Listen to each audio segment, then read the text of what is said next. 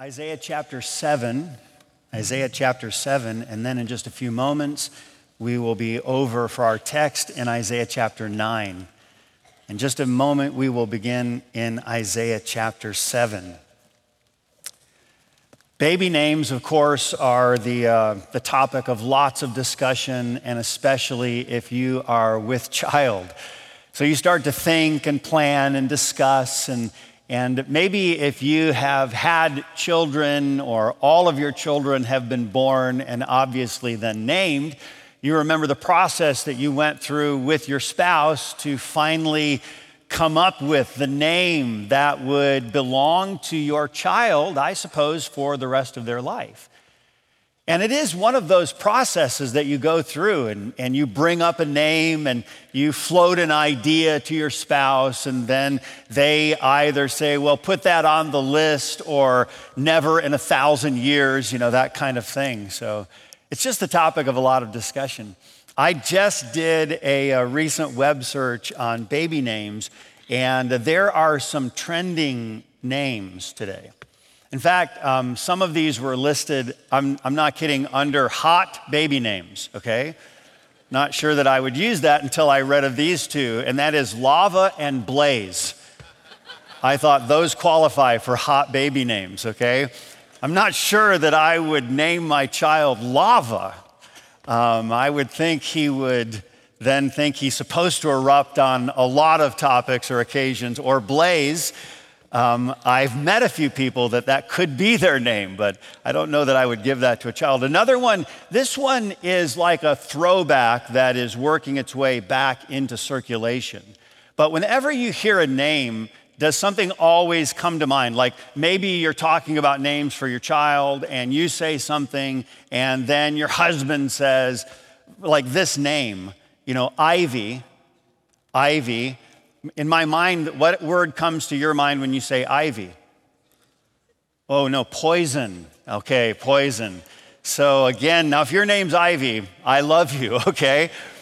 Um, uh, this one, wow, this one, again, this might be your name, but Tarrant, Tarrant. It just reminds me of a little tyrant, and so I'm not sure that I would want that one. And then this name. I, I don't know that I've ever met someone with this name before, but the name, again, this is on the trending baby names, and that is Halo. Halo. As in, and, uh, you know, Dr. Zach, I just heard him say, oh, like it. And um, I would think fallen um, when I think of Halo. And that was, by the way, the next name on the list, although it was Fallon, Fallon. But I would often say, I'd look at the child and say, no, no, no, no, that's a fallen child. Names matter to us. And so we do spend a lot of time talking them over, researching them. The, the baby that we're about to consider today is, of course, not a mystery to us. We know of whom we will be speaking. And this baby was born into desperate, troublesome times. We might call them dark days. But God was about to pierce through the darkness with the light of the world, and the names that this child would have attached to itself are names that are purposeful and meaningful. If you even study the, the dynasties and the kings that would have been born in Bible times, we would also understand that they oftentimes took on a name when they ascended to the throne. They're trying to define their reign by their name. And so God actually preempts the ascending to the throne by ascribing the names before the child arrives. And we're about to see unfold before us what is the, the title of our message today. And that is, His name shall be called his name shall be called. The prophecy that is before us, and I trust your Bibles are open right now to Isaiah chapter 7. The prophecy regarding this child who is coming and the attachment to the wonder of his birth and, and to his name was given by Isaiah the prophet before a godless King Ahaz. In fact, if you wanted to talk about a nation that was literally standing on the very brink of collapse, that is the nation of Judah. It's, it's espoused by some, and certainly history bears this out, that Ahaz himself would have been nothing short in the very near future from this prophecy, but a vassal king, not a king even in his own right. Judah was close to its final demise. Ahaz is asked to offer a sign, and he offers none. And therefore, God himself provides that which will be the sign. Isaiah chapter 7, beginning in verse number 14. Therefore, the Lord himself shall give you a sign. Behold, a virgin shall conceive and bear a son, and shall call his name Emmanuel. Now, clearly, the days into which this prophecy is offered were hard times, but God Himself was coming to dwell among men. And in chapter seven, we're going to learn, of course, about his birth. And then, if we were to fast forward today, we'll not, but if we went to chapter 11, we would learn more about his kingdom. But in chapter 9, where we're about to find our text, we find through his names something about his nature and his character. Your Bibles, if you would, should be turned now to Isaiah chapter 9. And let's, just for context for the chapter, look again at the days into which this child will be born. The Bible says, Isaiah chapter 9, beginning in verse number 1 Nevertheless, the dimness shall not be such as was in her vexation. When at the first he lightly afflicted the land of Zebulun and the land of Naphtali and afterward did more grievously afflict her by way of the sea, beyond Jordan, in Galilee of the nations. Verse 2 The people that walked in darkness have seen a great light. They that dwell in the land of the shadow of death, upon them hath the light shined. And such were the days into which Isaiah inserts some of the most beautiful prophecies regarding the arrival of Jesus, the Christ, the anointed one, the Messiah. These were clearly dark days. Some might call them gloomy days, but hope was on its way. One of the most powerful aspects of the Bible, by the way, just as an aside, is the Bible never tries to gloss over the reality of the human condition. It's never just this pie in the sky. Everything's going to be fine. Jesus is just going to make everything in your day rosy. The Bible communicates the reality of the human condition with a plainness that's almost startling. And he says, These are difficult days into which the light will shine. And now we come to our text beginning in verse number six. We're about to again see this this beautiful mix of both the humanity of Jesus. The Bible's about to say, For unto us a child is born. And then we see the deity of Almighty God. His name shall be called. Look at it with me. Verse number six For unto us a child is born, unto us a son is given, and the government shall be upon his shoulder, and his name shall be called Wonderful counselor, the mighty God, the everlasting Father, the Prince of Peace. Of the increase of his government and peace, there shall be no end upon the throne of David and upon his kingdom to order it and to establish it with judgment and with justice from henceforth, even forever. The zeal of the Lord of hosts will perform this. What a government this passage of Scripture speaks of. Humanity has always sought out what we call a righteous government. but the depravity of humanity has never been able to provide for it. Man's government will differ from that of the Messiah's, just as light stands out very different from darkness. And of course, in Isaiah chapter 7, verse number 14, the Bible says, Emmanuel shall be his name. His name, ye shall call him Emmanuel. This is what we might refer to as his proper name God with us. Today in our text, we're going to consider five of what we'll call his descriptive names. These begin to tell us what kind of a person is this God who has come to dwell with us. Let's look first. His name shall be called Wonderful. His name shall be called Wonderful. We'll call this the name of amazement. The name of amazement. Have you ever experienced something so wonderful that words defied description? There is there's an old song that some sing and and they they sing about his name is wonderful counselor the mighty god and then it goes on and it helps us understand that words fail to encapture the wonder of who he is.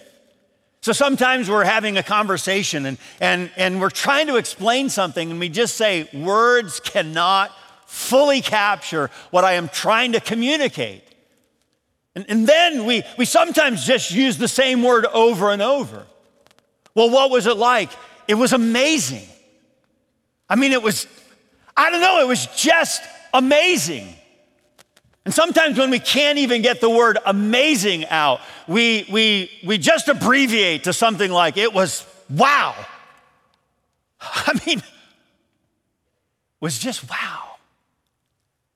His name shall be called this name of amazement.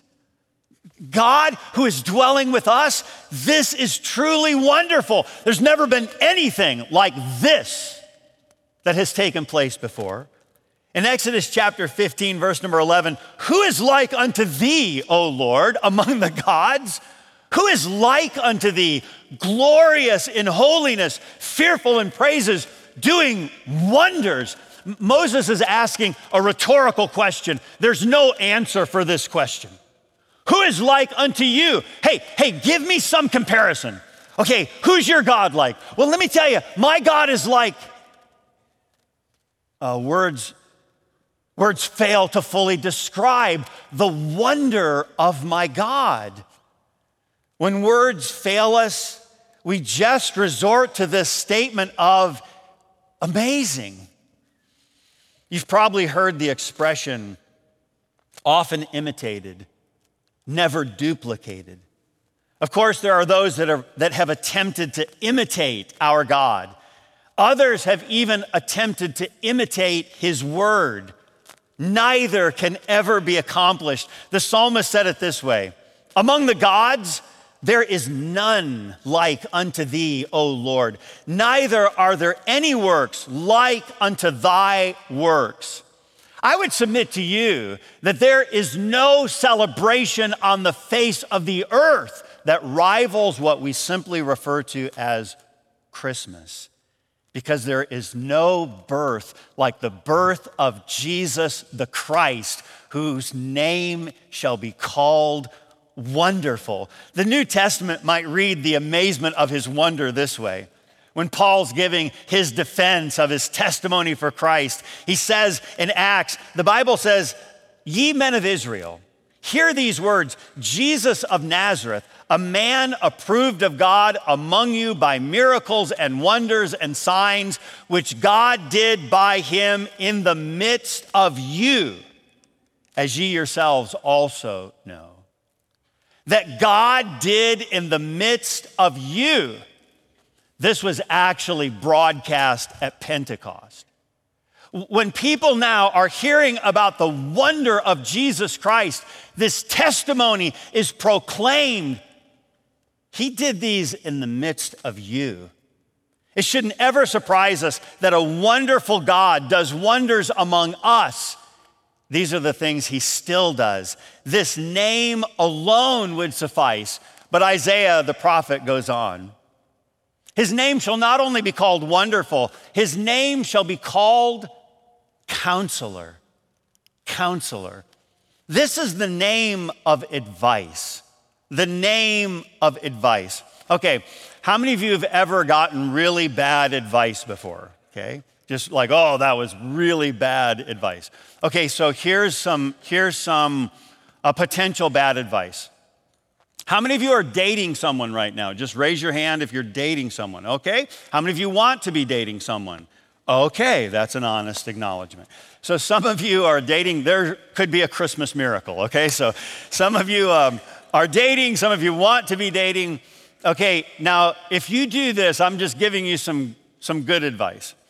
If you are a guy and you're dating and, and uh, you ask your girlfriend, What do you want for Christmas? And she says, Nothing. Okay, now let me give you some good advice, okay? Okay, what do you want for Christmas? Nothing. Just to be with you is, is Christmas enough for me. Okay, so if she says that, and then you go ask your friend, who, by the way, is probably not dating, okay, what should I do? I, I asked my girlfriend what I should get her for Christmas, and, um, and uh, she said nothing. And you ask your friend, what should I do? And he says, well, listen, don't get her anything. Because if you get her something, she's going to think that you don't really listen to her, okay? And so, what it's going to say, if you don't get her anything, it says that you're a listener. You think upon her words and, and you were listening. Listen, there's a reason that guy's not dating anyone, okay? so, so that's bad advice. You know, through the course of our lives, there, there are times when we find the advice that we're looking for. If you talk to enough people, you'll always hear what you want to hear. This is not the counsel of the one of whom Isaiah speaks. His name shall be called Wonderful Counselor, the name of advice Isaiah himself knew from whom he should be seeking counsel. Notice what he says even later in the book, Isaiah 25, verse 1 O Lord, thou art my God. I will exalt thee. I will praise thy name for thou hast done wonderful things. That's the same word that we hear. His name shall be called wonderful. He does that which is consistent with himself. Thou hast done wonderful things. Thy counsels, same word, wonderful counselor, same Hebrew word. Thy counsels of old. Thy counsels of old. Lord, these are the things that you have counseled from the very beginning of our time. You are not changing what you what you say. You're not changing what you advise. You're consistent with yourself. That which was true yesterday is true today, will be true tomorrow. Thy counsels of old are faithfulness and truth. What are the counsels, the advice of this promised Messiah? His counsel, his advice is faithfulness and truth that which was old, meaning that which has always been. We often say that God's moral law is that which is true for all people, all places, and all times. This is the counsel of the one who is our wonderful counselor. In the very beginning of the book of Psalms, we're about to find some sage advice. Now, think through this for just a minute. We, we hear the old adage the, the statement that sometimes people make a man can be known by the books he reads and the friends he keeps. There is some wisdom even to that old advice. A man can be known by the books he reads and the friends he keeps. You say, well, well, why is that so important? Because these are speaking something into this person's life. And so when we get to even the very opening of the pages of the book of Psalms, we start to find, wow, that advice seems to ring true. Blessed is the man that walketh not in the counsels of the ungodly, nor standeth in the way of sinners, nor sitteth in the seat of the scornful. But his delight, not from ungodly people, but his delight is in the law of the Lord, and in his law doth he meditate day and night. He shall be like a tree planted by the rivers of water that bringeth forth his fruit in his season. His leaf also shall not wither, and whatsoever he doeth shall prosper. We should ask ourselves from whom or from what are we being counseled today? What is it that constantly arrests our attention? What is it that, that just little by little, moment by moment, image by image, what is it that, it's, that is speaking its own truth into our lives? We get counsel today like, you do you, as if that is the chief end of man. We get counsel today like, nobody can tell you who you are. We hear some, some foolishness like, I'm, I'm not trying to be unkind by this, but we say things like, let the children lead us. But children are supposed to be trained and brought up in the nurture and admonition.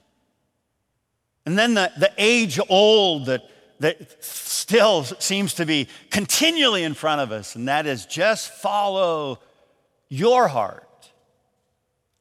When the Bible speaks about David as a man after God's own heart, we find that there is a heart worth following, but it is not our own. From where are you receiving your counsel? And his name shall be called Wonderful Counselor. In Proverbs, we read much about finding good advice. Take fast hold of instruction, let her not go. Keep her, for she is thy life. Enter not into the path of the wicked, and go not in the way of evil men. Avoid it.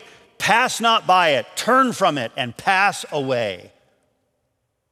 The thing about good advice is it's only as valuable as our willingness to receive it.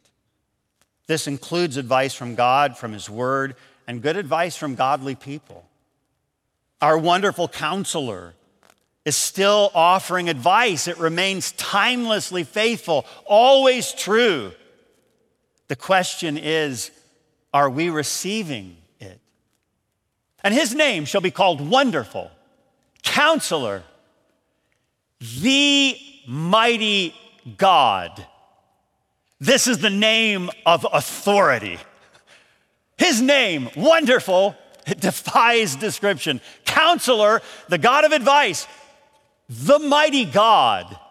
This is the name of his authority. Yes, the baby born in the manger is nothing less than the mighty God. Now, now, we've just seen that he is the counselor. He has a plan. And now we'll see that he's mighty. That means he has the power to carry out his plan. The Bible says in Jeremiah chapter 10, beginning in verse number 6 For as much as there is none like unto thee, O Lord, thou art great, and thy name is great in might. Oh, you have the name that is the mighty name. In Deuteronomy chapter 10, verse number 17, for the Lord your God is God of gods and Lord of lords, a great God, a mighty and a terrible, which regardeth not persons nor taketh reward. Our God answers to no one. But I will also say that he has answers for all. He answers to no one because he's the mighty God, but he does have as our counselor an answer for all who will come to him. In Psalm 24, we again get this question Who is this King of glory? He says, Let me tell you who. The Lord, strong and mighty. The Lord, mighty in battle. When Isaiah is making this prophecy, again, Judah is tottering on collapse. Ahaz had brought them to the brink of ruin. But notice what Isaiah is holding on to. Isaiah chapter 10, verse 21 The remnant shall return even the remnant of Jacob, to where? Unto the mighty God. Isaiah said, God's people will return not to the gods of wood and of stone, but to the living, loving, mighty God. Church, are you trusting today in a God who is mighty by his very name and his ability to make good on all that he's promised? He has what you need, even for the most difficult of challenges that lay before you. He is the mighty God. I don't know your circumstances, but I do know your God. And our God is the mighty God. It goes on and it says, And his name shall be called the everlasting Father. The everlasting Father. This is the name of action. The name of action.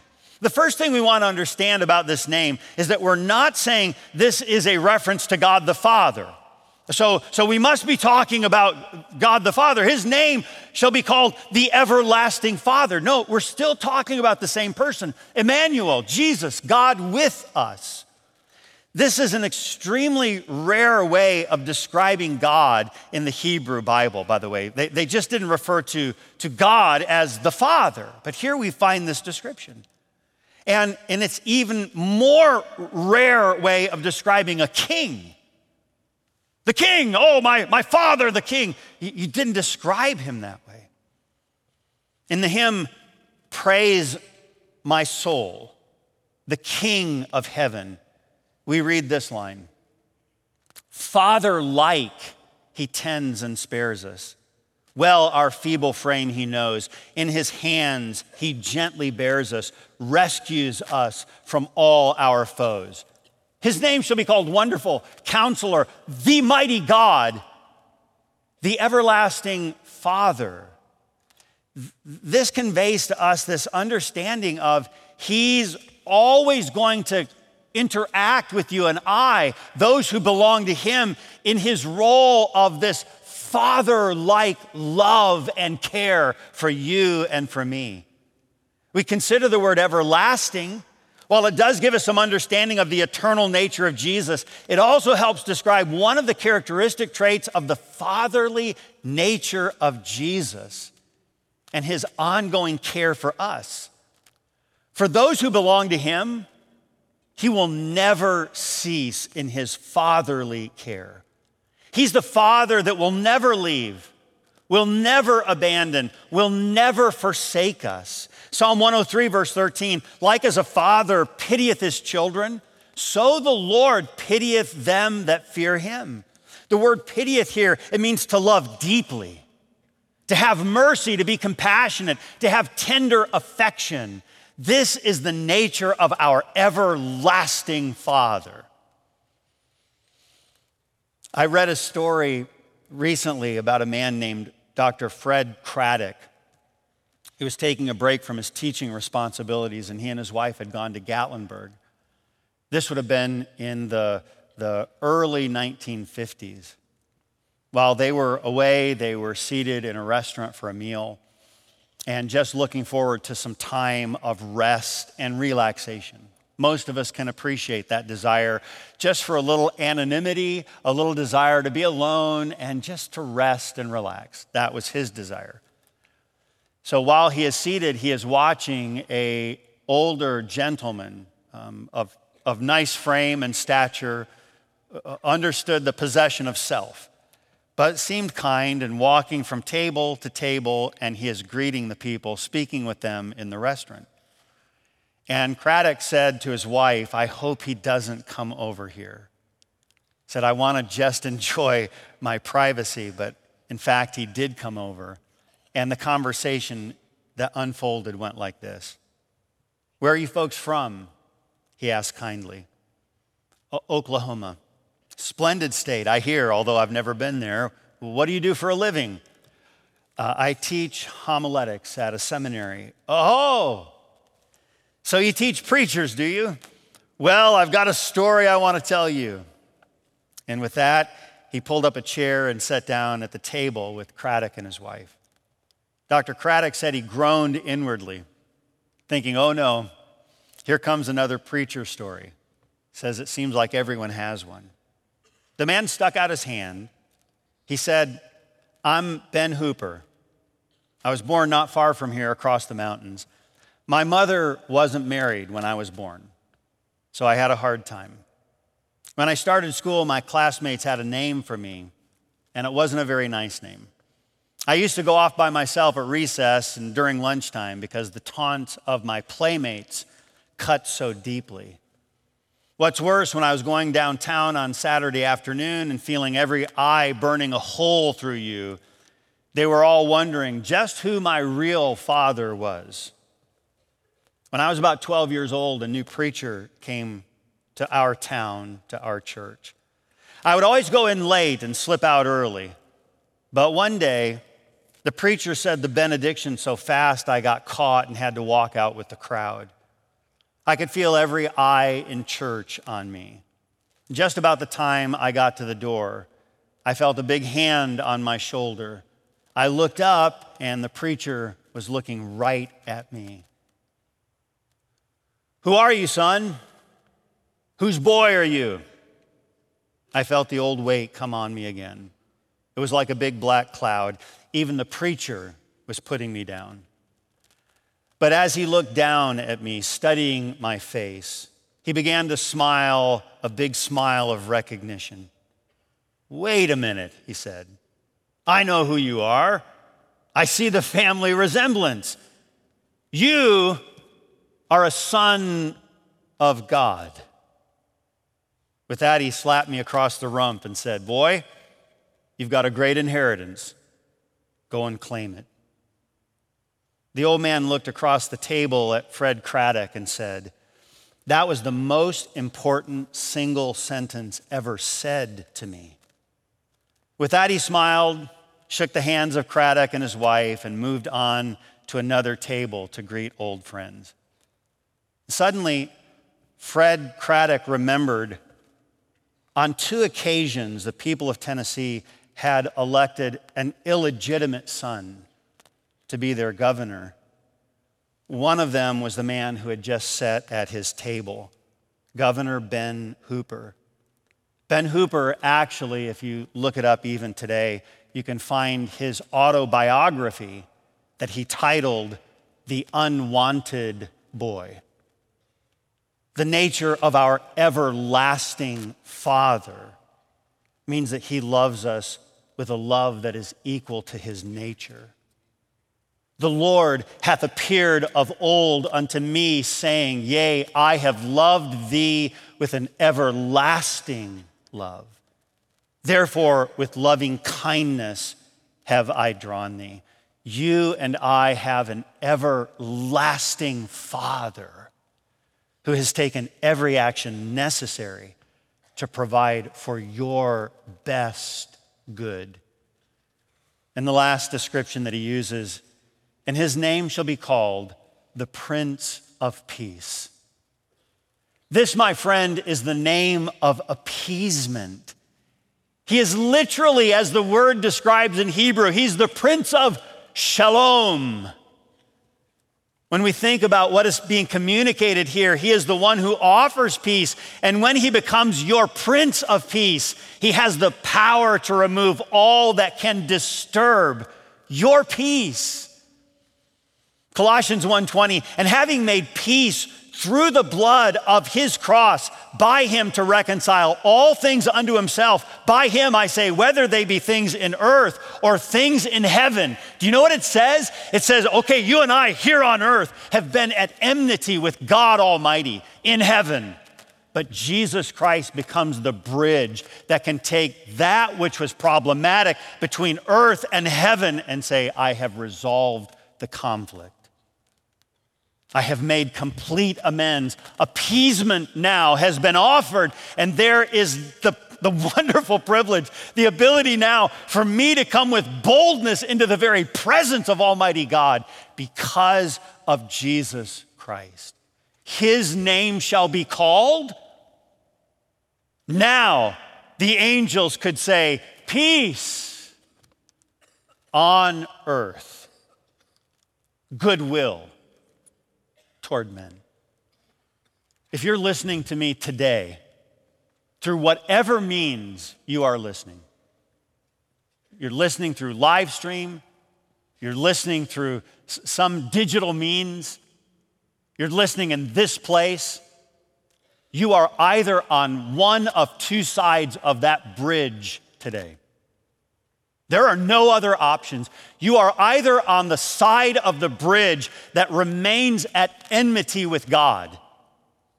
And you may celebrate the, the, the beautiful, nostalgic baby in a manger, but you have not yet come to the outstretched arms of Christ on the cross, who became your substitute dying your death, appeasing all the wrath that is justly offered from a holy God. Jesus bore it all in Himself, in His body on the tree. He did that for you. This season of the year, we speak much about the gift of God. Gifts are, are offered but for a gift to have any value, it must not only be a gift offered, but also a gift received. I suspect many here will receive gifts this season. If you have never received the greatest gift ever offered, the gift of the one who came as the Prince of Peace, then, then you need to not be on this side of the wrath of God. You need to walk across the bridge of Jesus Christ, who bore the wrath of God, so that you and I now can be reunited with the one from whom our sin has separated. Have you ever crossed that bridge? When did that happen? Oh, well, I've always believed in God. Well, well, I've believed in a lot of things. I grew up believing in marriage, but I wasn't always married. There was a time when I went from just believing in marriage to actually being married. When were you saved? It happened to me when I was 17. 17 years old, and I was on this side of the, the bridge of Christ. I was not at peace with God, and I knew what Jesus Christ did. He died a sinner's death, and that's me. He bore the, the weight of my sin and he satisfied the just demands of God entirely. And I simply told him, God, I know I'm a sinner and I know Jesus is God. He's the only one that could do what needed to be done to satisfy all your just demands. I accept Jesus as my substitute. I didn't say this then, but here's what I did I, I accept the gift you're offering, I accept it. And, and what happened then is I crossed the bridge of the divide. And now there is no more war between God and me. Now I am forever his child. That, my friend, is glory to God in the highest. In Isaiah chapter 9, verse number 7, we read of the increase of his government and peace. There shall be no end. And then at the end of that verse, with judgment and justice from henceforth, even forever. Do you know where I'm going to be without end? Forever and ever and ever. Because of that little baby whose name shall be called Emmanuel. Because he is the one who came as the one who is wonderful, counselor the mighty God, the, the everlasting Father, the Prince of Peace.